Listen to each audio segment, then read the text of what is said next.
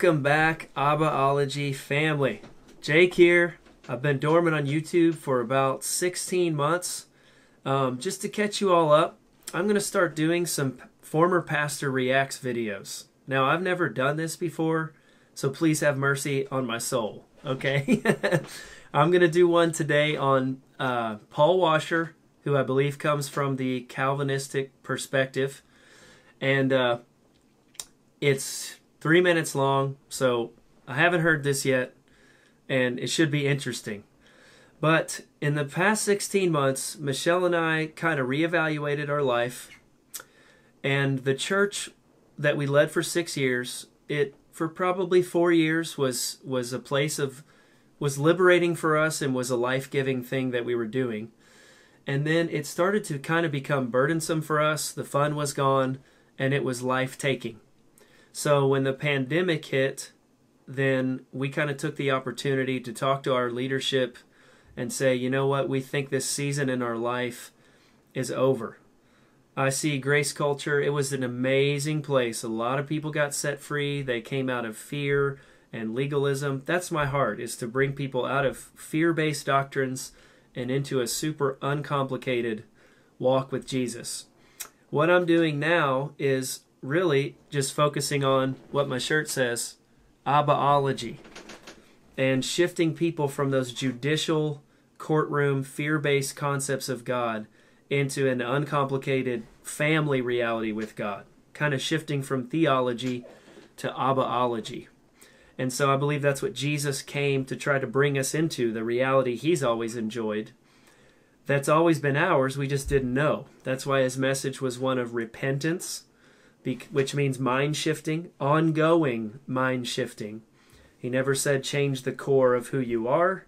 He said shift your mind. Okay, so the reality we're experiencing in life is based on our thinking.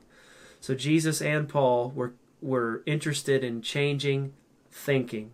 So that's kind of what I'm doing now. In the last year, we've really been focused on our kids. We've had a lot of fun. I actually went through about nine months where I was just healing from all the relational and emotional wounds that kind of surfaced after I stopped doing church every week. Because as long as I was in it still every week, I didn't know what state I was in because I had to just do it every week. Get the worship ready, get the message ready, you know, all the stuff that we did.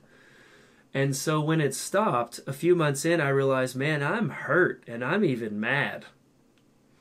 A big part of my heart now is to minister to pastors.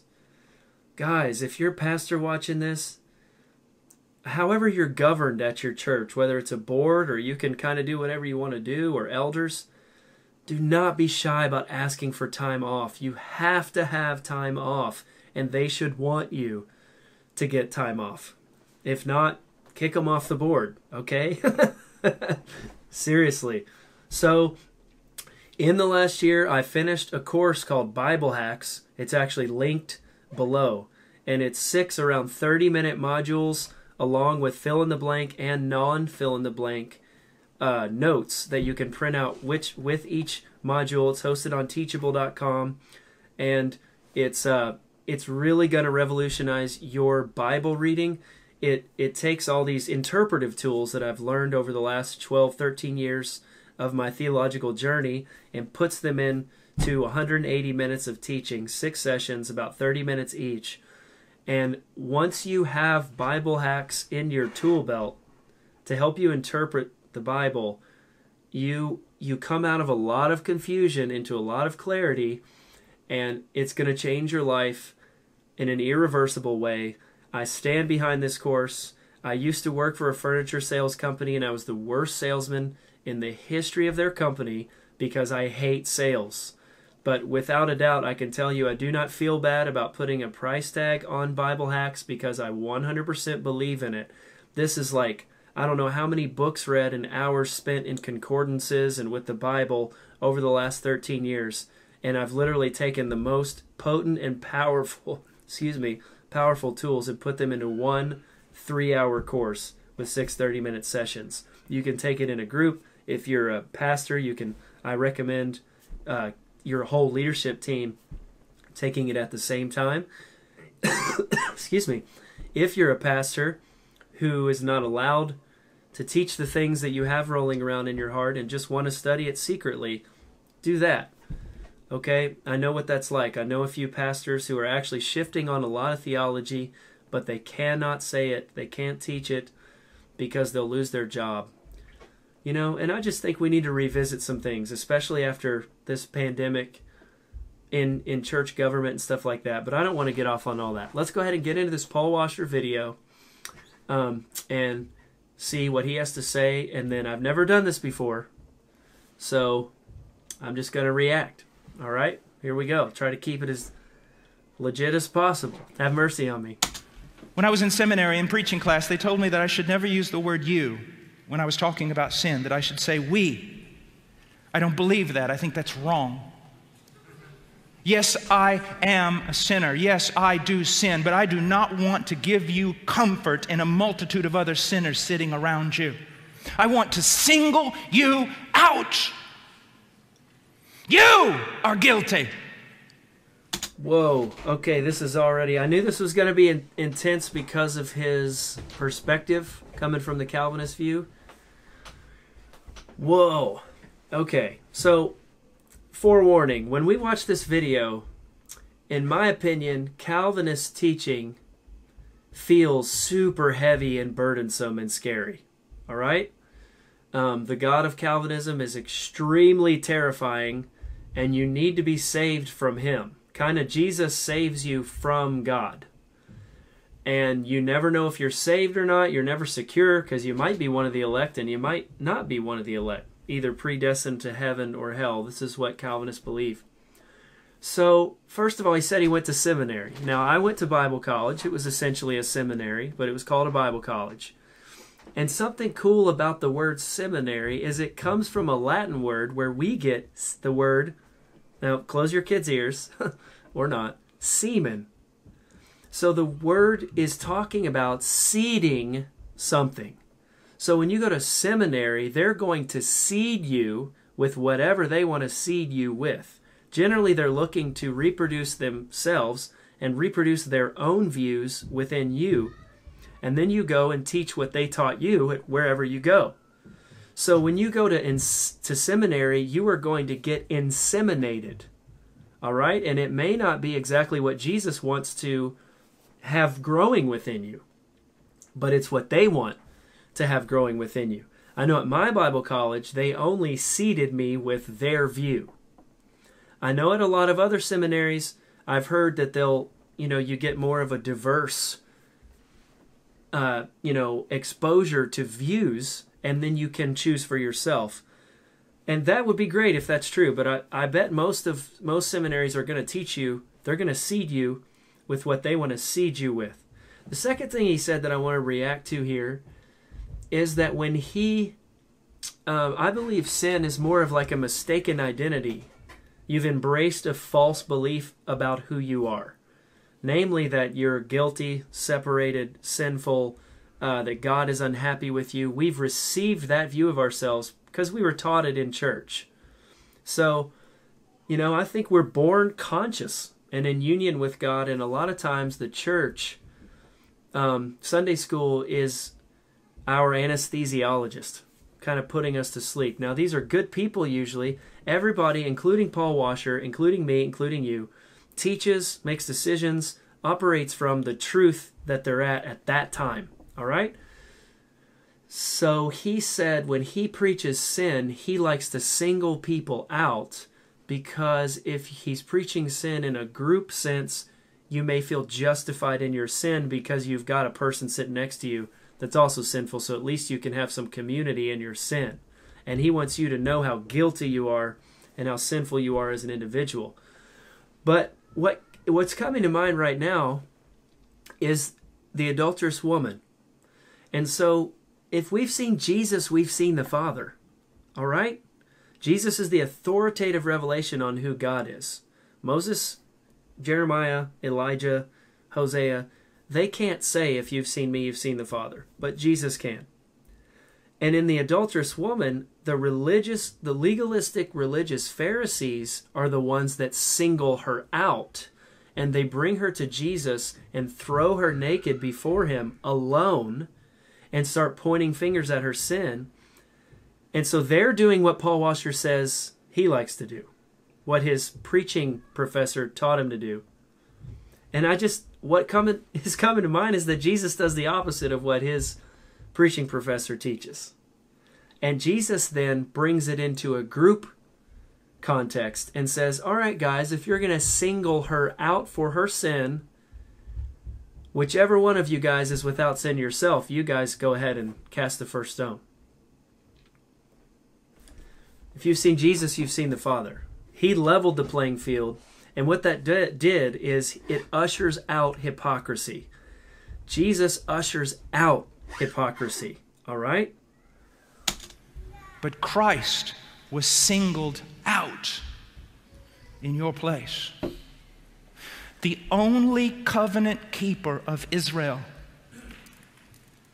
was called from the flock and singled out for adversity. Now, I want you just quickly to turn with me to Numbers chapter 6. Yes, there was a covenant between God and natural Israel, but we were never under it. I wish I knew that as a kid. Okay? One of the Bible hacks in the course that's linked below is covenant. Okay? Um, you know, Leviticus 26 46 says that the covenant, the Mosaic covenant, was made between God and natural Israel. In Romans chapter 9, which is actually a favorite chapter for Calvinist teachers and preachers, Paul says that the he's he's praying for Israel um, his brethren according to the flesh, um, which means other Jewish people, not Gentiles. And he says those who had the covenants and the promises and the law. So the Jewish people had the old covenant, and Jesus was a man born under the law, sent to redeem those under the law. So Jesus came as Israel's deliverer. He's our deliverer too, but not from the old covenant, more from wrong mindsets.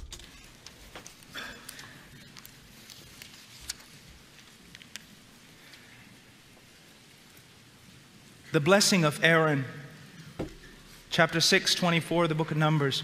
The Lord bless you and keep you. The Lord make his face shine on you and be gracious to you. The Lord lift up his countenance on you and give you peace. Those of you who study theology, do you find a problem here? a problem. The greatest problem in all of Scripture is here. This is not right. This is not right. How can a holy and just God bless a wicked people? How can He pronounce blessing upon you? Is He not the judge of all the earth? Will He not do right? The only way that this blessing can fall upon the head of God's people is because the curse fell upon the head of God's Son. It's as though God looked down from heaven and turned this priestly blessing around and said this The Lord curse you, the Lord give you over to destruction, the Lord take the light of his presence from you and condemn you, the Lord turn his face from you and fill you with misery. My God, my God, why have you forsaken me? Oh, no way. Okay, so this is more fun than I thought it was going to be. this is like really fun. So let me reiterate remember, if you're not used to hearing Calvinist teaching, you may feel that heaviness. I want you to know that's not Jesus. That's just kind of what this, oh, the burden of fear based and especially Calvinist teaching. So, if you're trying to be holy because of how well you obey the law of Moses, you're never going to get there. Okay, so that the Jewish people were under the law, but none of them could live up to the standard, of course. So they're feeling wicked in that sense. They're sinners and wicked. In 1 John chapter 3 verse 4, he defines sin as a transgression of the law. Okay? So to a Jewish mind, sin wasn't because Adam did something 6,000 years ago. It was because you broke the law of Moses, which everybody did. You, you 613 ordinances, you could not live up to them. So they were wicked in the sense that they couldn't follow the law. Okay, but that wasn't their fault. Nobody could follow the law. So, oh, and then he said, Why, my God, my God, why have you forsaken me? You know, the, the scripture also says that the rain falls on the just and the unjust, and that the 11th hour worker gets paid as much as the guy that showed up at 6 a.m. That's the scandal of grace, is that because of what it's it's not about your religious performance or legalistic obedience. It never has been. You know, in the Jewish story, Israel's story, when we look back on the law of Moses, we see, oh my God, that is bondage. But compared to Egypt, it was freedom. Freedom and bondage are always relative to where you just were. Okay, in Egypt, they had their supplies decreased and the demand on their production increased and they had no day off. All right? Under the when they're on their journey, God provides all the food that they'd ever need and he gives them a day off. So remember relative to where we're at, it, the law of Moses looks like bondage, but to them they were like, "Wow, this is way better than Egypt." And God was trying to communicate to them I'm not like Pharaoh, okay? I'm not a taskmaster like he was. I'm not merciless and murderous like he was. And so it took hundreds and thousands of years for for Israel and even us now to get this revelation that God's not like Pharaoh. When he says, "My God, my God, why have you forsaken me?" You know, Jesus says that on the cross in Matthew 27:46.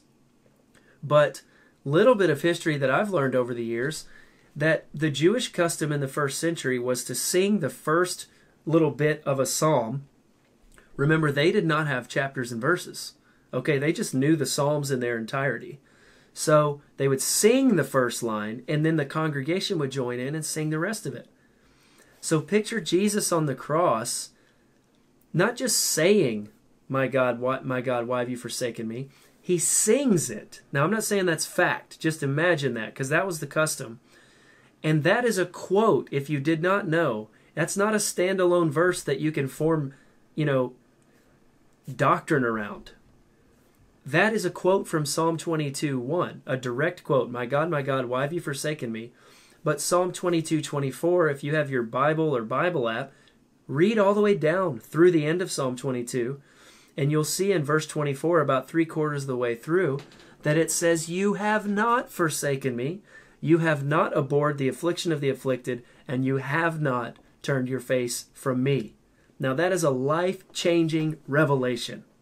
Okay? God did not forsake Jesus on the cross. That would mean God and Jesus are divided. A kingdom divided against itself cannot stand.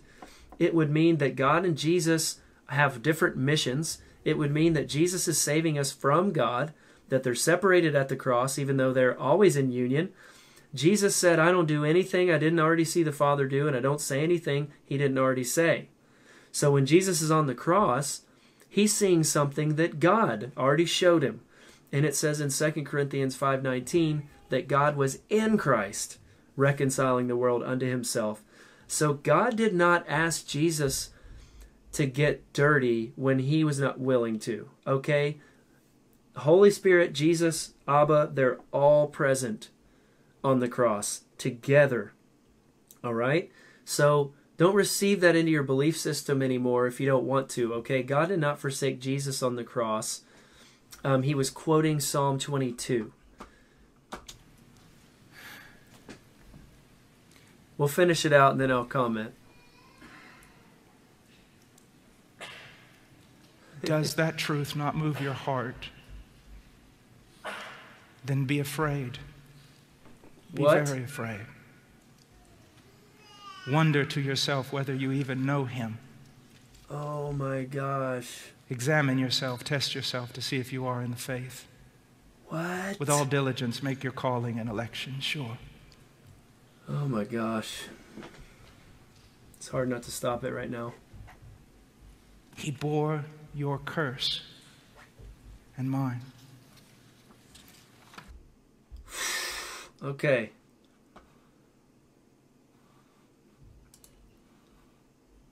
So,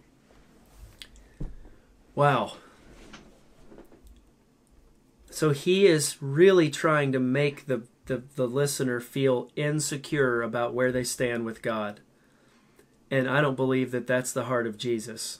So if you've seen Jesus, you've seen the Father, and he's telling people before the cross who had not said a sinner's prayer, that weren't even receiving his message, that God was their pater or their origin, translated father, but it means progenitor or origin. And he's giving them security about where they stand with God. But Paul is trying to take your security. He says, Examine yourself with all diligence. If you start to evaluate your religious behavior, you're going to conclude, Well, I don't think I'm saved.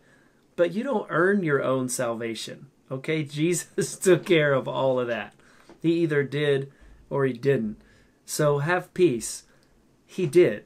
All right? Um, before we were ever born, before the foundation of the world, um, he took care of all that. The, the cross is just a physical, earthly manifestation of something that took place in the spirit, I don't know when.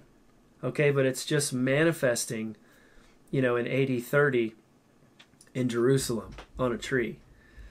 So, you know, again, I am not attacking Paul. That's not my heart posture. I hope that's not what's coming across. I'm sure he's a good family man, a good husband, good dad, and a good pastor. But what he's teaching really hurts people's lives. These are real people sitting listening to this, and they are sitting there asking themselves, Am I really saved or not? You know, and that's just a tough place to be. Because if you're again evaluating your religious performance you're going to conclude well i haven't earned it. Well you were never no one earns it. And and he's reading scriptures that are old covenant scriptures that have to do with god and natural israel. Our our origin jesus never said to anyone that adam was their origin but he said to everybody he talked to that God was their origin. Again, they had not walked the aisle, raised their hand, said the prayer. I believe he, Jesus is trying to get us to awaken to what's always been true that we're in a family reality, that we have a father and a mother. God is both masculine and feminine. Whatever we need at the time, He will be because He's a loving origin, a loving father, loving mother. And these these messages and these teachings that take people's security when we believe that this is what it was like when I grew up. If the spirit of fear wasn't in the room, we thought God didn't show up that day. I know now that the spirit of fear is not the same thing as the presence of God. But you can sense that presence and you think it's God if you don't know any better. So, man, this has been fun. And and again, don't receive that heavy burden if you felt it during this message. Realize you are in a loving family. If you didn't know it, receive it now. It's true. And you can begin to awaken to what's always true. Hope you guys enjoyed that. I'm going to be posting one of these every week. And remember, down below, I've linked the Bible Hacks course. Um, and you can also check out the Abbaology podcast on any podcast service as well. See you guys.